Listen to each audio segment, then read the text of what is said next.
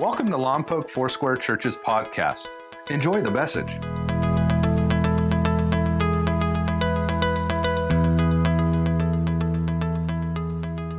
Uh, let's pray. We're going to jump in to the second chapter of the book of Galatians. God, you are present with us this morning. So very grateful for your word that says, as we draw near to you, you draw near to us. Lord, as we walk together through your word, would you let it come to life in each and every heart and mind? God, would you help me to communicate the things that you've placed in my heart? But more importantly, would you let us hear what's on your heart to communicate to your church? In Jesus' name, amen. Amen. So last week, uh, we talked about the power of your God story. Your God story has three components your life before Jesus how you met Jesus and what your life has looked like with Jesus. And I've been praying for you that God would give you both the opportunity and the courage to be able to tell someone your story. I'm going to continue to pray for you that way this week because, as you will see again in this part of the text, there is power in your story. So, in chapter one of the book of Galatians, Paul tells his story how he came to know Jesus and then how he was sent by God to preach the gospel. Now, in chapter 2, Paul starts to lay out almost like this, this legal case. He, he, he wants to help the church understand that this challenge they're facing in Galatia is not new to the church of Jesus. As a matter of fact, he is having uh, an argument with people that he has already had once before. So he's going to take them back to an occasion in Antioch and in Jerusalem and tell the story of the last time uh, he had to contend with people who were challenging the idea that we're saved by grace through faith rather than by works. So let me just walk down for you quickly the cast of characters that you're about to meet. So the first one, obviously, is Paul. Uh, we know Paul. We met him over the last couple of weeks, saved in Acts chapter 9 on the road to Damascus. He had been a Pharisee, had been a persecutor of the church, got radically saved, and became an incredible missionary. Then you'll meet a guy named Barnabas. Now, Barnabas, his name means the encourager, and he's a very close friend of Paul. He met Paul when Paul got saved and tried to go meet the church in Jerusalem, and none of them would talk to him because they were all scared because they knew he'd been killing people in the church. But Barnabas was well known by the church, so he kind of put his arm around Paul and said, Let me introduce them to you. And then when the gospel message first made it to the Gentiles in Antioch, the people in Jerusalem, the head of the church, sent Barnabas to Antioch to begin to disciple the Gentiles. And while he was in Antioch, he sent for Paul. Said, Paul, I want you to come and help me teach the Gentiles how to follow Jesus. And then when Paul went on his first missionary journey, Barnabas accompanied them. So they have a really interesting relationship where in the beginning, Barnabas was the mentor and Paul was the mentee. And over time, they kind of became peers. And then Paul kind of took the lead, and Barnabas became a support to him. We're going to meet a guy named Titus. Titus is a Gentile Christian from Galatia, excuse me, from Antioch. Uh, he worked with Paul. Now, there are other times where Paul brings people to the church in Jerusalem. Like he'll bring Timothy. Timothy was half Jewish, half Gentile. But Titus is completely Gentile. He has no Jewish ancestry at all. And Paul, thinking, I think, a little bit like a lawyer, brings Titus with him to Jerusalem as exhibit A, right? See, God is actually reaching the Gentiles through grace and not through the Jewish law. And then uh, he refers to the three pillars of the church. Uh, the three pillars of the church are Peter, John, and James. You know Peter from the Gospels, right? Peter's the guy that walked on water. Peter's the guy that cut an ear off in the garden. He's got some great stories. He's also the guy that denied Jesus and ran away, but then was restored at the end of the Gospel of John. The second guy is John, who wrote the Gospel of John. He has the best nickname in all of the Gospels, one that he gave himself. He refers to himself constantly as the one whom Jesus loved. Uh, I don't know if that's arrogance or confidence, but way to go, John. Uh, and then you're going to meet a guy named James. Now, now James is not the brother of John. Uh, James is the brother of Jesus. James doesn't figure into any of the Gospels because he didn't believe Jesus was the Son of God. He just thought he was his punk brother. Uh, but in 1 Corinthians 15, Jesus appears to James the same way he appeared to Paul. James then goes on to lead the church in Jerusalem. He writes the book of James. And as you read his writing, you come to understand he's very Jewish in his thinking. Uh, so, this is one of the people that Paul is going to present the idea that God has reached the Gentiles. And then you have this other group that Paul refers to as the false believers.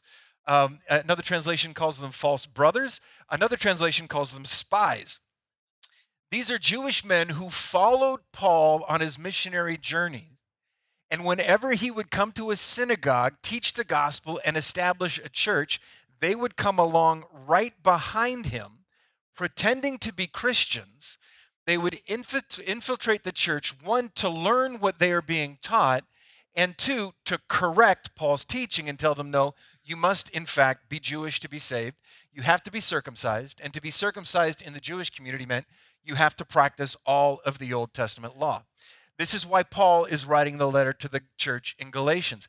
This is not the first place this has happened. This actually comes up every single place that Paul goes. So, Paul, in the beginning of the second chapter of Galatians, is telling the backstory. He's saying, guys, this is not my first rodeo. Uh, I've had this conversation before, I've fought this fight before, and I want to explain to you how I received the affirmation of our leaders in Jerusalem. So in in Acts chapter 15, it, it begins to tell the story of Paul and Barnabas returning to Antioch from their first missionary journey. And they're pumped. They're just so excited because they've seen God do outrageous things. And these Jewish legalists came from Jerusalem to Antioch, just as they later came to Galatia, teaching them that, again, they have to be Jewish in order to be saved. Now, Paul and Barnabas in Acts chapter 15 have a public confrontation with them. It's a good old Old Testament in the New Testament throwdown. Like Paul is hot. Whenever you start challenging how someone is going to come to Christ and creating a burden for them, the same way Jesus would get mad at the Pharisees, Paul gets mad at these Pharisees coming down and teaching a false doctrine. So he and Barnabas get in a fairly public fight with these guys. And then Paul probably has this aha moment, right? The best place to settle this argument is not a throwdown in the middle of the church in Antioch. Why don't we go to Jerusalem and we'll present our case to the leaders of the church in Jerusalem? So Paul and Barnabas and Titus and others travel from Antioch up to Jerusalem to represent the Gentile Christians who've been saved apart from the law, just simply saved by grace. Okay? So we got the backstory up to speed. You ready? All right, here we go. Galatians chapter 2, beginning in verse 1. After 14 years, this is Paul talking, I went up again to Jerusalem, this time with Barnabas. I took Titus along also. I went in response to a revelation, and meeting privately with those esteemed as leaders, I presented to them the gospel that I preach among the Gentiles. I wanted to be sure I was not running and had not been running my race in vain. Yet not even Titus, who was with me, was compelled to be circumcised, even though he was a Greek. This matter arose because some false believers had infiltrated our ranks. I love the language he uses. Had infiltrated our ranks in order to spy on the freedom we have in Christ and to make us slaves. There's not a whole lot of, I wonder what Paul really thinks about this. We didn't give in to them for a moment, he says, so that the truth of the gospel might be preserved for you. As for those who were held in high esteem, he's talking about the pillars, James, John, and Peter. Whatever they are makes no difference to me. God doesn't show favoritism. But they added nothing to my message. On the contrary, they recognized that I had been entrusted with the task of preaching the gospel to the uncircumcised, to the Gentiles, just as Peter had been to the circumcised, or the Jews. For God, who is at work in Peter as an apostle to the circumcised, was also at work in me as an apostle to the Gentiles. James, Cephas, that's Peter, that's just his name in Greek, and John, those esteemed as pillars, gave me the right hand of fellowship uh, when they recognized the grace given to me. They agreed that we should go to the Gentiles and they to the circumcised. All they asked was that we should continue to remember the poor, the very thing I'd been eager to do all along.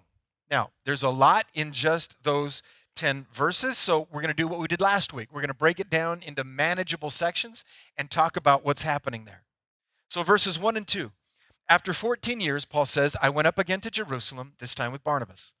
I took Titus along also. I went in response to a revelation, and meeting privately with those esteemed as leaders, I presented to them the gospel that I preach among the Gentiles. I wanted to be sure that I was not running my race in vain. So it says after 14 years. So this is 14 years after Paul got saved, tried to go to Jerusalem the first time, and they said, heck no, you can't come in because you want to kill us. So he'd had three years studying. Remember, he went back kind of into Arabia, and then 11 years ministering in other churches. And he says this He says, I went in response to a revelation. God told me to go to Jerusalem. Remember, he's thinking a little bit like a lawyer. He's saying, I wasn't summoned there. There was never at any point in time the suggestion from Jerusalem that I was doing something wrong. I wasn't being called on the carpet. This wasn't correction. This is going to be a conversation. I chose to go. One of the things I love about Paul's willingness to go is you and I, as people of faith, sometimes have to step into hard conversations for the sake of health or the sake of unity or the sake of someone else. This is what Paul is doing. Paul could have said, I'm Paul, dang it, and I know what I know, what I know. I'm going to stay in Galatia, and the rest of you can just do your thing. But he is willing to step outside of his comfort and engage in a hard conversation. Jesus teaches us in Matthew 18 when you need to have a hard conversation, there are a number of ways that you can go about it. He says, first of all, go to the person with whom you've fallen out and have a conversation with them. And if that doesn't work, and it hasn't worked for Paul, then you can involve two or three or maybe even more people in the conversation. So the one on one clearly hasn't worked. The, the argument in front of the church hasn't worked. So Paul has said, in accordance with Jesus' teaching, we are not going to sweep this under the rug. We're not going to pretend it's okay. This is important enough that we need to talk about it. But I'm going to exercise some wisdom and discernment, and I'm going to go to other believers, people who are held in high regard, to help me have this conversation. Conflict by itself isn't bad, and it's not wrong. It can be, can it not, very uncomfortable. But if we have it the way Jesus invites us to have it, if we engage in hard conversations the way Paul is about to, it brings us to a place of health and unity. So, two things stand out to me about this particular part of the passage. One is that Paul believed in the core of his being that he was right. You will find in every gospel, every, excuse me, epistle he writes, he is beating the same drum, he is hammering the same nail. We are saved by grace. It's what Jesus did for us and not by works. However, he was willing to humble himself before these other leaders and open himself up to correction. Paul did not allow his rightness or his pride to become an obstacle that would compromise the unity of the church or the preaching of the gospel. So he goes to Jerusalem and he says, Here's what I think, here's what I did, and I'm open to correction. John, where do you get that he's open to correction? I presented my gospel to the apostles in the hope that I had not or was not running my race in vain. I laid it out before them and allowed them to speak back to me what they saw. A teachable spirit is a powerful and a unifying tool. We are often going to come to, to places where we do not see things quite the same way. But if we can approach the conversations about hard things with a spirit of humility and being willing to learn from one another, it won't divide, it will actually bring us closer together. We talked about Paul's backstory last week. Paul was an extremely well educated man. Peter, we know, was a fisherman. James, growing up in his dad's house, was likely a builder. But Paul was the one who was an expert in all things having to do with religion. But he didn't allow his experience, his education, or his resume to become a point of pride. He could have demanded that they, they he could have walked in and said, Listen, this is what I've said, and I need you to tell everybody I'm right. Have you ever entered into a conversation like that?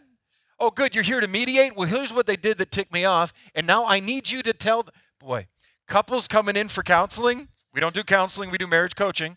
But very often they will come in and, and the expectation is I'm going to tell pastor what my spouse did, and then pastor is going to tell my spouse why they were wrong and how right I am. Don't look surprised, you've all done it. I've done it. You would not believe what Wendy said. Well, Wendy sounds pretty smart. That's not what I came here for. He could have stood up in the church and made a public spectacle of the whole thing. Hey, we're here. We're here from Antioch and we want you guys all to come. But he didn't. He met with them privately, committed to the good of the church rather than his own reputation. He submitted his teaching to them. And because he came, I think, in a spirit of humility, and it helps that he was right, they did affirm his message. Here's what scripture says about humility, which is my very favorite thing. Not humbling yourself before someone else is not the most fun thing you will ever do.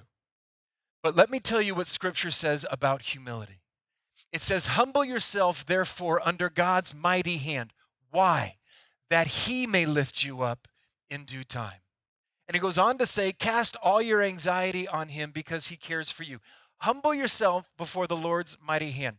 When you and I are humbling ourselves in an attempt to honor a person or honor the Lord, that is a place of safety because we are humbling ourselves not under his hand of discipline, but his hand of protection.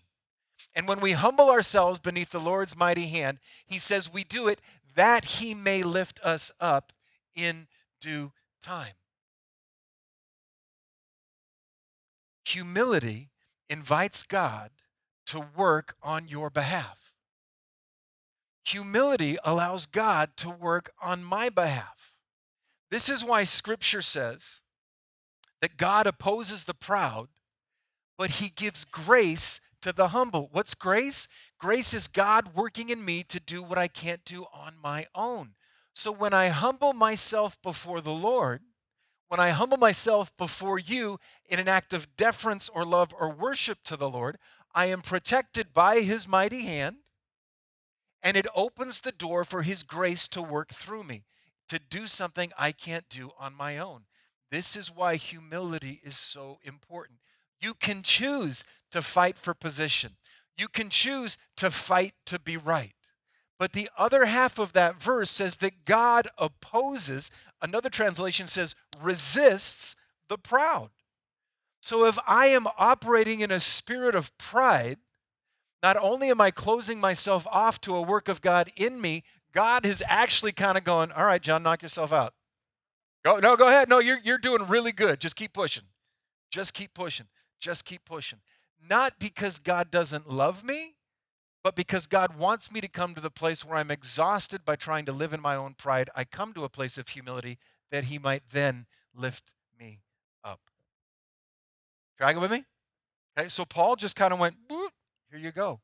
And he said, I wanted to make sure I wasn't running my race in vain. Now, Paul was pretty clear that he was right, and yet he was teachable. He was open to submit his understanding of what what God was doing and what God was saying to other people.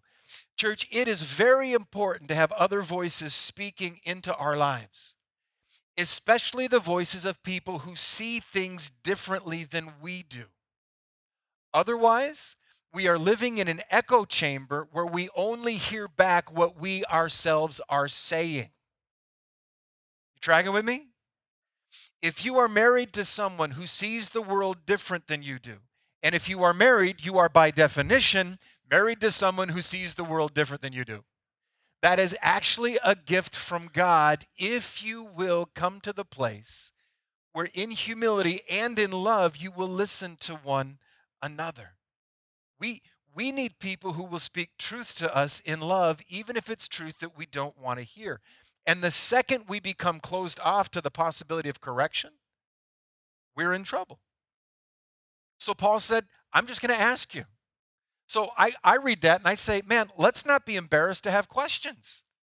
I think there might be some things that we don't fully understand about Jesus. There might be some things that he wants to teach us, some things that we want to grow in. And so if somebody asks me a question and I don't have the answer, I've got this great response. I don't know.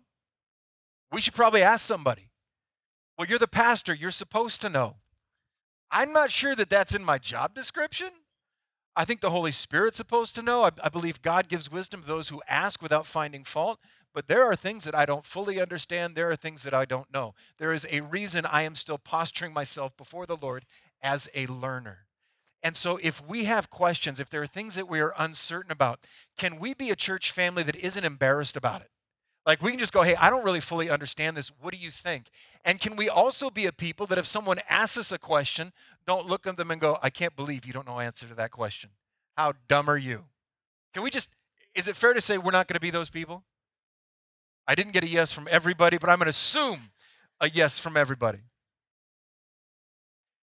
Here's the thing about me I usually think I'm right. 99.9% of the time, I think I'm right. This is why we have a church council. We have a group of men and women who are unafraid to look at me and go, Pastor, I don't think you're right. And then we have a conversation. It keeps us healthy. Okay, let's keep going. Verse 3. Uh, so then Paul says, Not even Titus, remember, he's the Gentile, not even Titus, who was with me, was compelled to be circumcised, even though he was a Greek. This matter arose because some false believers had infiltrated our ranks to spy on the freedom we have in Christ and to make us slaves. And to make us slaves. Can we just sit there for just a second? You either trust in God for your salvation, Paul says here, you either receive a work of grace from heaven in you, or you become a slave. You are a slave to your own attempts to earn God's favor. You either live unequivocally in the grace and mercy of God, or you are in bondage trying to earn your way to his favor. Verse 5 We didn't give in to them for a moment so that the truth of the gospel might be preserved for you. Last week, the power of your story. I told you your story is powerful and your, your story is important. And God will use your story to bring things to light that other people might not see. This is why Titus is included in the group. Paul is basically going, and now, Titus, tell them your God story. And Titus would say, I'm not Jewish, and I'm born again, and Jesus loves me. And we know from, from the latter part of his life where Paul would send him as a troubleshooter to churches that the grace of God and the fruit of the Spirit were evident, and the gifts of the Spirit were evident in his life as well. But he had never been compelled to be circumcised. He was well and truly, fully a Gentile. And so, if the Judaizers who were saying you had to follow the law were right, then Titus wasn't saved. And so, Paul not only came forward to the church leaders and says, Here's my understanding of how the gospel works, but he said, And here's how it worked in Titus. That's his story. Paul saying through Titus, salvation works apart from the law. Then Acts 15 tells us the rest of the story. Peter then gets up and tells his story, how God had chosen him to take the gospel to the Gentiles in Acts chapter 10, this Roman dude named Cornelius. Um, Peter had struggled with this a bit, like he didn't want to go, but God kind of broke through, changed his mind, and changed his heart. And then the Holy Spirit fell upon the Gentiles in Acts chapter 10 the same way he had fallen upon the Jews. Meaning what? Meaning that God was creating one family out of very different people. This was a hard lesson for the church to learn because for, for centuries there had been this very, very clear divide. And when Jesus came, this is, this is Paul's understanding of the gospel. It's a Jewish idea of the Messiah who was to come.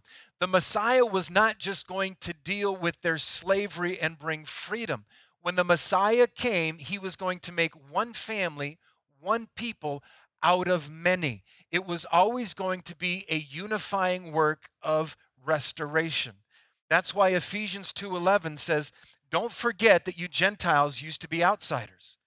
You were called uncircumcised heathens by the Jews, who were proud of their circumcision even though it only affected their bodies and not their hearts. But now you've been united with Christ Jesus. Once you were far away from God, now you've been brought near to him through the blood of Christ." For Christ himself has brought peace to us. He, uni- he united Jews and Gentiles into one people when in his own body on the cross he broke down the wall of hostility that separated us. Being united with Christ means being united with his people. He made one family, one group out of many.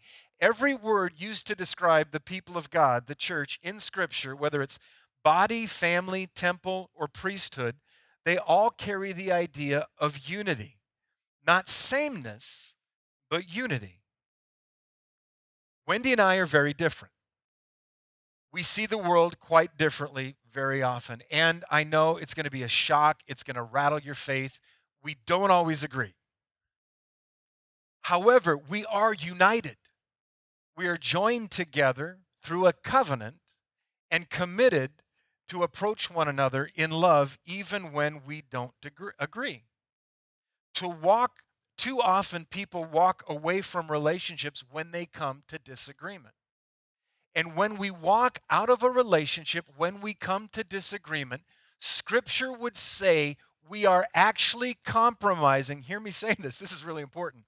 When we walk out of relationship with other Christians because of a disagreement, we are actually compromising a work of the Spirit of God. John, where do you get that? Thank you for asking. Psalm 133 in the NIV says, How good and pleasant it is when God's people live together in unity.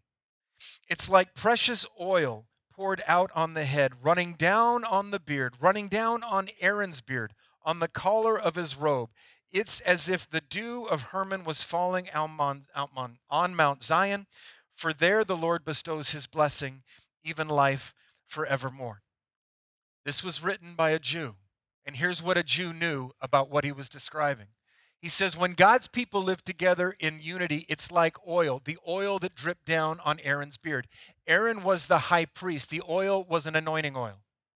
He is saying when God's people are unified, there is an anointing from God that comes to rest in that place that leads, he goes on to say, to life evermore. We would say to eternal life. So there is an anointing that is present when God's people are leading are walking in unity that leads to salvation, which means wherever there is disunity, a work of the Spirit is being resisted.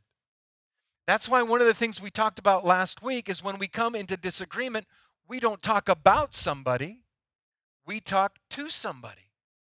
Paul was deeply concerned that the church that he loved in the region of Galatia was becoming divided. So, point one is to correct theology, point two is to bring them back to a place of unity. So when we come to disagreement, we talk, we listen, we receive the counsel of others, and then we come to clarity and move forward. Paul says he was committed to this conversation in Jerusalem for the good of others, not his own reputation. For Paul, being right wasn't about winning. He had this conversation in private. If his conversation was about winning, he would have had it in public. It was about protecting, he would say to the Galatians, you and your place in God's family verse 6. We doing okay? Still with me? All right. Verse 6. As for those who were held in high esteem, so then he's, he's talking about the big three, right? James, John, and Peter. Whatever they were makes no difference to me. God doesn't show favoritism, but they added nothing to my message. God doesn't show favoritism. He, what is he saying? He's saying there's no hierarchy in God's family.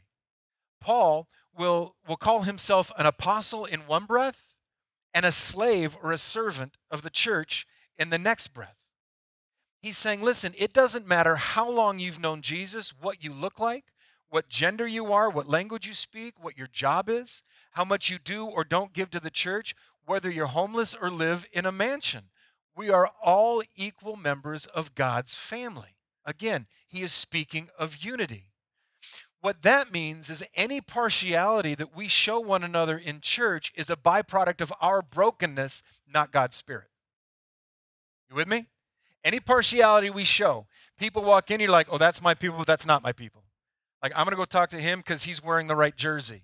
I know, that's me. Super guilty. This is just a moment of confession, right? Josh, I love you even with your love of the angels. You are still my people if we are categorizing people in our church family, and it's easy to do, that's a matter to bring to Jesus and repent of. And what does repent mean? It means to change your mind, means to turn around. We are conditioned culturally and socially to see differences and respond to those differences. But as the body of Christ, we aren't meant to be governed by culture. We're meant to be governed by Jesus. You with me? We're not governed by culture, we're governed by Jesus. That's what it means when we pray, Your kingdom come, Your will be done. It's what it means to be a citizen of heaven. And when Paul says they added nothing to my message, that's not Paul being a jerk. That's just Paul saying in lawyer speak, and they all agreed with me. At the end of the day, we were on the same page. On the contrary, they recognized, verse 7, that I had been entrusted with the task of preaching the gospel to the uncircumcised, just as Peter had been to the circumcised. For God, who was at work in Peter as an apostle to the circumcised, was also at work in me as an apostle to the Gentiles. And James, Peter, and John, those esteemed as pillars, gave me and Barnabas the right hand of fellowship when they recognized the grace upon me. So, what did the Jerusalem Council conclude? That people are saved by grace and not by works. And they concluded that Peter had been called to minister to the Jews and that Paul had been called to minister to the Gentiles. That's not a matter of division, that's just a matter of assignment. Paul is an apostle to the Gentiles. Peter, though he started with the Gentiles, becomes an apostle to the Jews. He says the same God working through Peter to reach the Jews is working through Paul to reach the Gentiles, and Jesus is saving all of them the same way by grace through faith. Each of them, in language that we've used earlier, is doing the good works that God prepared for them in advance to do. Sometimes different people have different assignments, and sometimes those different assignments are in different locations and they change. But it's not a sign that God is loving one and not loving the other. The, the fact that God sent me and Wendy from Washington to Lompoc doesn't mean that God no longer loves Washingtonians. May have mean they needed a break, um, but it didn't mean that God doesn't love them. It simply means the place of our assignment has changed. Strategic placement, we've covered that together. So James says Peter's going to go to the Jews and Paul to the Gentiles, and then then he wraps up with this. He says, verse 10, he says, they, they agreed I was going to go to the Gentiles, Peter was going to go to the Jews. We're all preaching the same message. All they asked, verse 10, was that we should continue to remember the poor, the very thing I'd been eager to do all along. What did they say? Keep preaching the grace of God to all you can, wherever you go, and care for the needs of others as well. James is saying to both Peter and to Paul listen, minister to the Spirit and to the body. Because when God's kingdom is present, where it's being expressed in advance, it causes people to thrive. If we believe the right thing, but we don't do the right thing, we're missing the mark. What I love about reading the Gospels is wherever Jesus went, he preached a good word. I mean, he could bring it. But he also met whatever need was present. Everywhere Jesus went, the communities got better. Our communities should always be better whenever we are present. I would summarize Paul's statement in this phrase correct doctrine is never a substitute for Christian duty. Correct doctrine, believing correctly, is never a substitute for Christian duty. Another way to say that is orthodoxy does not supersede orthopraxy. Believing the right thing doesn't free us from doing the right thing. Our ministry should be with our words and with our hands and our feet. One last thing, and I'm going to close with this. When, when you read this same story in Acts chapter 15, there's one more thing that James actually says beyond um, uh, ministering to the, the poor. And Peter doesn't include it here because it doesn't really matter with Jew or Gentile. It's not part of the circumcision conversation. But James writes to the Gentile church these words Acts 15 28. It seemed good to the Holy Spirit and for us to lay no greater burden on you than these few requirements abstain from eating food offered to idols, from consuming blood or the meat of strangled animals, and from sexual immorality. If you do this, you will do well. Why would James ask Gentiles to do these things that were really at the core of the Jewish faith. Verse 21 that I didn't read, James says, We know that there are sons of Moses, sons of Abraham, there are Jews in every city to which you go. And these things were deeply offensive to them. Being a Christian meant claiming that in Christ the law and the prophets were fulfilled. So Paul is saying, so in your freedom and in your liberty, Don't offer a needless slap in the face to your Jewish neighbors, whether they're Christian or not. Keep away from pagan temples and everything that goes on in them. Eating meat sacrificed to idols, drinking blood, temple prostitutes. You and I can go, well, duh, John, those all sound like horrible ideas. In pagan culture, in Gentile culture, they were very, very common. And Paul is saying to the Gentiles who have just heard, we're right. We don't have to become Jewish. Paul says, don't let your freedom, don't let your liberty become a stumbling block that keeps other people from coming to Jesus. Celebrate your freedom, live in your freedom.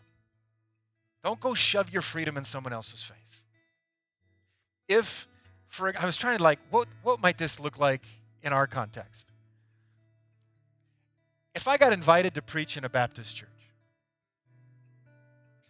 I'm not going to go preach on speaking in tongues. Do I believe in speaking in tongues? Absolutely. Do I practice speaking in tongues? Yes, I do. Is that going to create heartache for them? Yeah. So just Paul's saying, like, just be smart, be loving, be kind to those around you. Don't let your freedom become a stumbling block to other people. You with me? You guys doing great. You doing okay going through this almost verse by verse? We haven't talked like this before, but I just I love the way the word kind of comes alive to me when I do it. So sorry, here we go. We hope you enjoyed today's message. Please visit us at mylfc.com for more information about our church. Thank you so much for listening.